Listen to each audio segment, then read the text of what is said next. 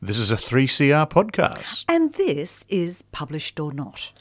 Authors are often told to write about something that they know. And for us readers, it often takes us into areas we know nothing about. And today's book is As Swallows Fly. Welcome, L.P. McMahon. Thanks very much, Jane. So, Lawrence, you're a professor of what? Uh, nephrology, which is kidney disease, um, and that includes dialysis and transplants and people who have high blood pressure and protein in the urine, so a whole range of things. Well, by reading this book, I know you know your way around a surgical theatre. Uh, but I didn't realise there were so many dramatics behind the scenes. Doctors or surgeons vying with each other for the top job. It happens when jobs come up. It's a, it's a competitive area, um, and and uh, particularly if people have academic aspirations, uh, there there can be quite a degree of competition involved. Um, it's it's not an everyday sort of thing. Usually, people get on with their job, uh, which is what they're there to do. And sometimes want to, some people want to get into research. Yes. And that's a difficult thing to ju- juggle too, especially if the research involves a 3D matrix of facial bones and growing up stem cells to cover the matrix. Now, this is sort of more in the plastic surgery line rather than the kidney line. Very much so. Is it hypothetical? Uh, it's kind of a natural extension of where things are heading, um, and I think that, you know once they have that 3D individualized matrix of people's joints, which is where things are happening now, I think that we'll see more and more of that that kind of process, which is ideal, isn't it? That's that's what we'd all be searching for. New hips, Yeah. new knees. But this could put plastic surgeons out of business. And we do have, as our main character in this book, a plastic surgeon called Kate Davenport. Lawrence McMahon, do you work as hard as she does? Uh, it feels like it at the moment, yes. Yeah, I bet it does. There's also this whole thing about plastic surgery compared with cosmetic surgery through the book, too. We have minor characters like Mrs. Costello, who's thinking of getting a boob job to keep her husband, and um, Mel, who always has a project, and whether it's a nose job or a house renovation, and when they finish, there's on to the next. But all of this sounds rather intense. We really need to get into the fiction. So tell us a little bit more about Kate Davenport. Uh, well, Kate was really a compilation of a few characters uh, over the years. Uh, is is representative of the drive that surgeons, but particularly female surgeons, I think, need to have to survive and to prosper. I think that she loves what she does, um, and I think that she is very good at what she does, and her patients really love her, and that's a, that's a very common and worthy component of, of what we do. Uh, beneath that, of course, is her is is the fact that she's psychologically flawed, um, struggles to keep herself on balance, but nonetheless has a, a heart as as big as a house and will always respond to need. Uh, dipping below that surface a bit, I think, is a uh, is a Well, let's not go the too deep Okay, here. okay, okay. Let's just find out is there a man or a partner in her life? well at the time that we meet her. No, No. Uh, uh, she has uh, what she describes a, a train wreck of a past, and uh, and so that's something that she lives with, and I think has buried herself in her work partly in relation to that. Uh, until a new arrival, a person, her surgeon, uh, professor, who becomes not only her mentor and friend, but also an interest, of course. Mm, Andrew Jamieson from London. Kate hasn't seen her best friend Lucy for 20 years. Mm-hmm. She also has a questionable relationship with her mother. This is a quote Old friends, like parents, were embedded in the debris of the past. Debris she has spent her life escaping. But she comes back to the family home. So why does she come back? Uh, I think that that's one of the conundrums of our existence, isn't it? We all desire to have a home uh, very much, and although Kate's former home, uh, because she supposedly lives out of home, but her it nonetheless represents home to her, and uh, through the book she actually doesn't move out of there once she moves back and her mother's gone.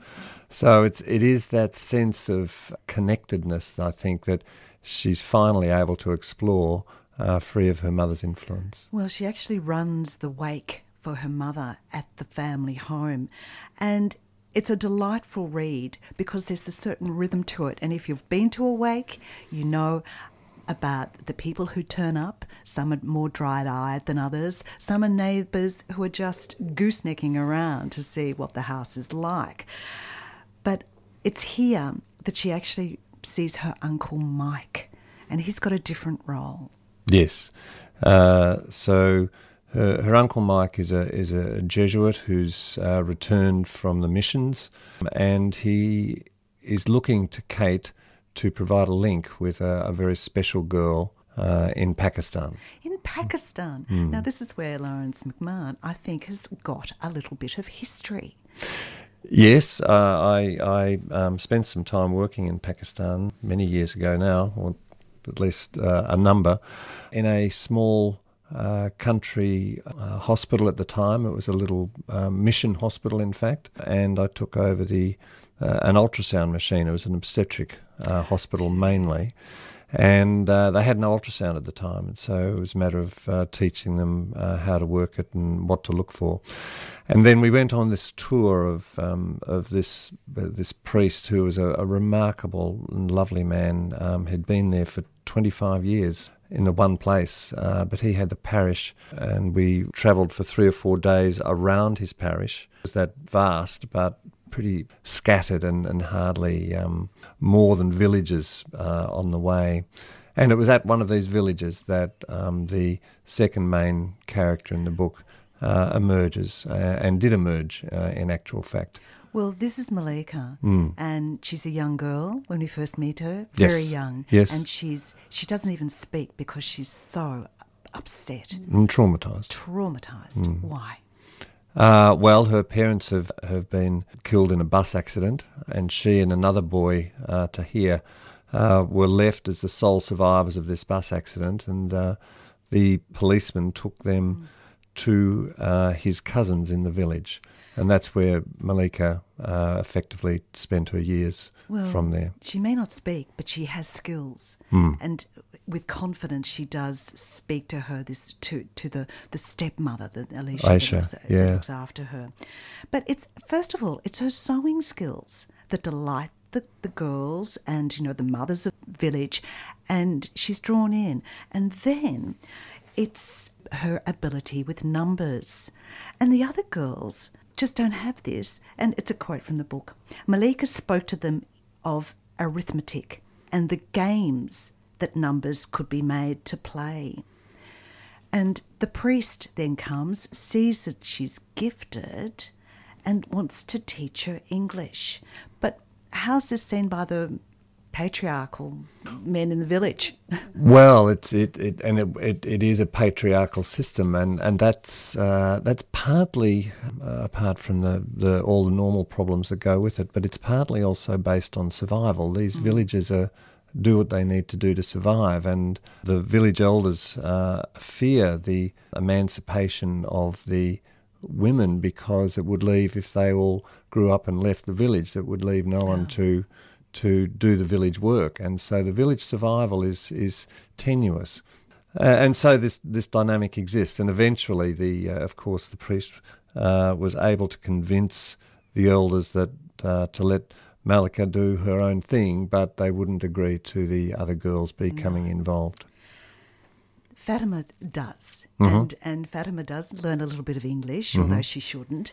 And uh, but it's it's it's Malika, and it's a love for the foster mother. You know, the, the, generosity and the friendship with Fatima allowed her to get absorbed into the village. But this never happens with the young boy Tahir who also comes into the same ho- household in the village. Why didn't he get included? I think that the villagers did try and welcome him, um, and I think that uh, his uh, his isolation was largely self-induced, and I think he was a troubled young boy, and I think the difference in their uh, in the religion uh, also didn't help, and from his perspective, he was not allowed really to engage in practicing his religion, and he had no access to uh, other Muslims, and uh, from their perspective, this Christian village really couldn't see what his problem was and wanted him to switch over and get on with things. So it was this tension that developed, and Tahir was just of that nature that he was not going to do as he was told to do, but uh, animosity grew. Yeah, no, we're not going to say what, but Mm-hmm. it, the why and the how is absolute drama in this. And I oh, was just horrified, but it was very well written. And this takes from Malika from Pakistan to Melbourne. She's passed special exams in Pakistan. It's Father Mike who finds her the boarding school, and it's the same school that Kate went to. So, does Malika fit into this school? Yes and no. Uh, I think Malika is uh, so smart and sees so much of, of how to get where she wants to be, and she's able to cope.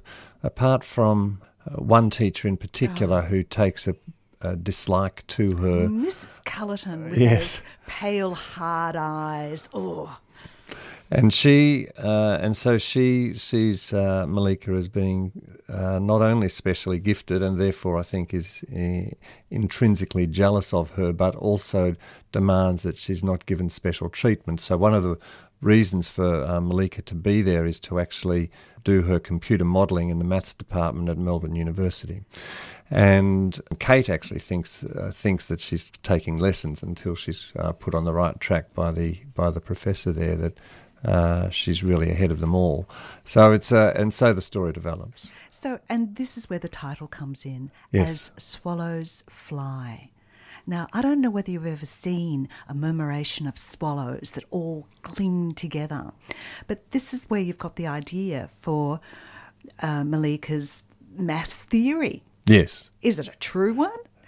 it may be. Oh, uh, well I think there's. I think that there is some some element of truth, uh, and it does intentionally bear a relationship to what, what we call fractal equations, where they're non-linear, uh, rather random, uh, based around quantum uh, mechanisms and so forth. But it's this apparent randomness uh, which nonetheless survives and enables different formations to evolve.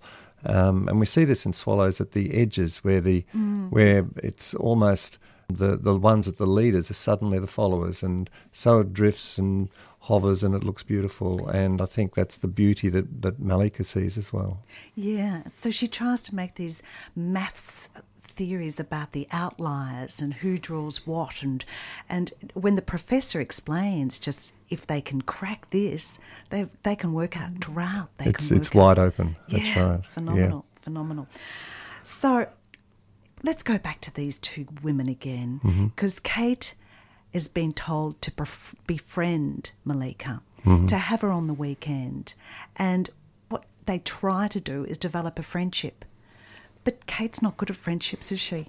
No, I think she has to learn, uh, and I think that uh, she to learn she has to make herself vulnerable and take that risk, take that step that she's never been able to do before. They're both pursuing perfection. Yes. We see this with Malika and her mass problems, Yep. and this with Kate and her surgery. Yep. So it's just trying to find their own identity and a sense of home. Yes. They both need that, don't they? Yes, very much. Yeah, and I think that the the the, the, the two are linked and are related. Um, that sense of home, and that and that sense of identity, and the drive to perfection, which I think uh, uh, increasingly dominates all of us um, in what we're trying to do and how we do it. And I think that it's good until it takes over. Um, and sometimes I think that that can be represented by growing anxiety that, that is increasingly common as well. So I think that that balance of of seeking perfection, but also being gentle with ourselves and understanding our vulnerabilities is is crucial. In the acknowledgements, I'm quoting mm-hmm. novels are written through the experience of few, but the input and influence of many. You're very generous with the people you thank for getting you and this novel out. I, I think they all played a role. I think uh, um, writing workshops and input from different people with great ideas, uh, they're all valuable. Ultimately, you have to sift them down and decide what, what you're going to do and how you're going to do it. But certainly, uh, each person is able to help um, open up open up what previously were closed doors. So we get the life and the death drama of Malika's illness, the amount of different surgeons required, and the intensity of the nursing team. And also, we get the anonymity of the patient. You know, when one nurse says, Oh, I, I hear she's really smart, Kate's response is, She'd knock Spock off the bridge of the Enterprise. and the success that they had to, together, I love this. They succeeded just like swallows. Yes. Ah. Could a successful female Melbourne doctor be as vulnerable as an orphan girl in remote Pakistan? LP McMahon takes us on a remarkable read through the circumstances of life and surgery in As Swallows Fly. Thank you very much, Lawrence. Thank you very much indeed, Jan. And now it's David's turn. My interview today is a rather unusual one. Christopher Hawkes has written a very intriguing book entitled The Miscreants. I spoke with him about the novel last week. I was alerted to the fact that Christopher had a profound stutter. After trying to edit the recorded interview, two things were clear. My editing skills were not sufficient to make that recording workable, but also the level of editing required would fundamentally alter the impression generated about Christopher. In other words, an edited soundtrack would not be a true representation of Christopher. My intention, therefore, with Christopher's permission, is to talk about the book and cover what we discussed in that initial interview.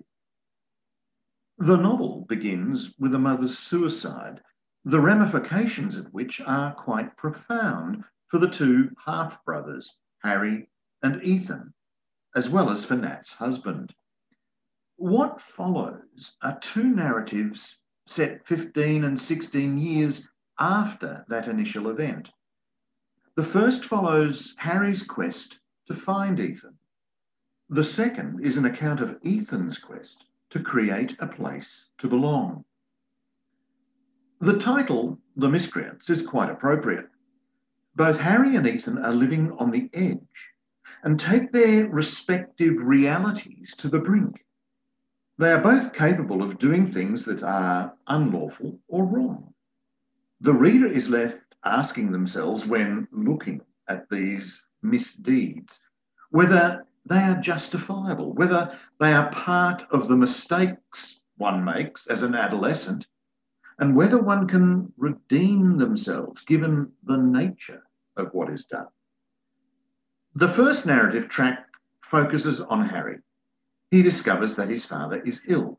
Mr. Walker has, in fact, been drinking himself to the point of death, partly in response to his wife's suicide. Harry, at the time, is living in Canada when the call about his father comes through. His life until that point in time has been relatively directionless. He has followed his girlfriend to Canada. He's been partying, and drugs and alcohol feature in his life. Though he's offered a job by his girlfriend's father, he ends up stealing to pay off some debts and make his way home. There is an element of immaturity here with which a lot of young people might well be able to identify.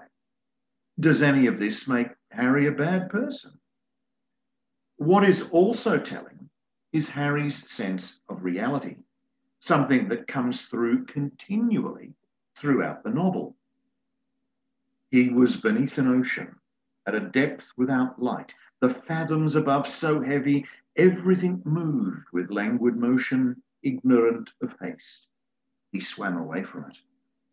Those are the opening lines of the novel, And we have Harry experiencing these dreamlike moments throughout the narrative that could be explained by tiredness or the aftermath of getting high.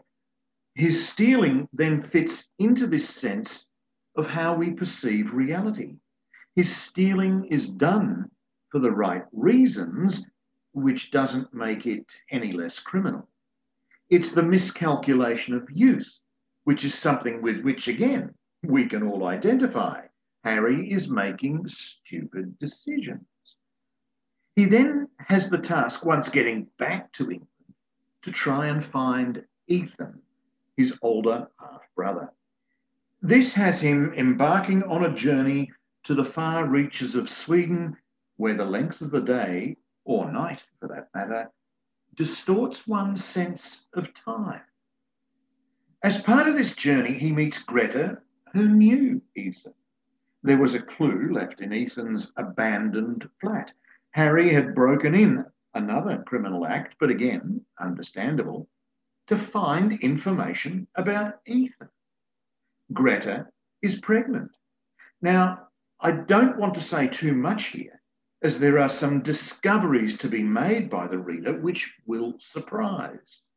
Greta is a woman who grew up amongst a cult, and this makes her background intriguing and adds to the notion of how past events and decisions made by parents, supposed adults, can influence the behaviour of individuals and ripple down to the children. It also speaks to this notion of how we perceive reality. And just to add another dimension, there are extracts from a science fiction book punctuating Harry's story. This book was sent to Harry by Ethan. It's been written by Xavier Priestley and is entitled Quest of the Iridiumites and concerns the establishment of a utopia. Ultimately, Harry pushes even his own physical boundaries in an attempt to find Ethan, who is believed to be living on the northern coastal reaches of Sweden. So, different realities, conduct being determined by the past behaviour of others, individuals making bad decisions for the best of reasons, and curiously, Harry almost mirroring his own father's conduct. Harry has the potential to take responsibility for someone else's child. The role models in our lives and the example set, therefore, are very important. This leads us to the second thread in the story, that of Ethan and his quest to discover himself. Ethan's struggles are a little more profound. He has no idea of who his biological father was, but Ethan is also struggling emotionally and psychologically. As a child, he was different. He even took to wearing a white suit, which made him stand out even more. He is having difficulty finding his place at university, where the essays he writes, while brilliant, don't actually correspond to the course he is undertaking. He is searching for his identity and a sense of belonging. We actually first meet Ethan on a commune in Sweden, where a small group of rather idiosyncratic individuals are trying to live a self sustainable life. Ethan, however, seems to be the one most focused on maintaining the collective and keeping the group together. He is, in fact, aware of how to manipulate people. Here's an extract from when Ethan is talking to a potential new member. We're, we're, trying to do something special here. We're, we're trying to make a community, a n- new community. Obviously, we've got to have some contact with the outside world for now, but we don't engage where we don't have to, and definitely don't tell people what we're about unless they need to know. But you invited me. You're special. At this, he let his anger rise, knowing the power of praise mixed with criticism. You heard the voice, you had the courage to follow it. Yes, this place is beautiful, but we don't want people who only come for the view. Curiously, it is Ethan's previous encounter with Greta that has sparked his quest to find a utopia. In many ways, Ethan has borrowed Greta's past in an attempt to address the hollowness he feels in not knowing his father. Unlike Harry, Ethan doesn't have a male role model. What is also intriguing is that Ethan has sought help from the counsellor at the university where he was studying, but the clinical nature of her observations are just as disturbing as Ethan's unresolved problems. The primary role model for future sexual engagements in heteronormative families is the parent of the opposite sex. Lacking the role model or having only an infantile memory of it can leave those stepping stones into the sexual world feeling as if they were without foundation. The clinical diagnosis is a reality all of its own and doesn't necessarily help Ethan, who is caught up in his own search for meaning. We also have his fascination with the Xavier Priestley novel and the idea of utopia. But that notion of a utopia is very disturbing because Ethan gives us the actual definition of the word. Literally, it means no place. And just to add to that unreality that we encounter, not only are there dreamlike moments, but we also have conversations between the dead. This is suggestive of where Ethan might be heading in terms of his awareness of reality. Just as Harry seems to be emulating his father, Ethan might be traversing the same path as his mother. There are many identifiable moments in this novel I can well remember trying to make sense of my first year at university. It was a different reality. Christopher Hawkes has expounded on this quest for identity in both the stories of Harry and Ethan, how easily our reality can be altered, how readily we can approach the edge, not just of what is legal, but what is moral and sane. I'd be encouraging people to read it. The Miscreants by Christopher Hawkes, and it's a Glimmer Press release. You've been listening to a 3CR podcast produced in the studios of independent community radio station 3CR in Melbourne, Australia. For more information, go to allthews.3cr.org.au.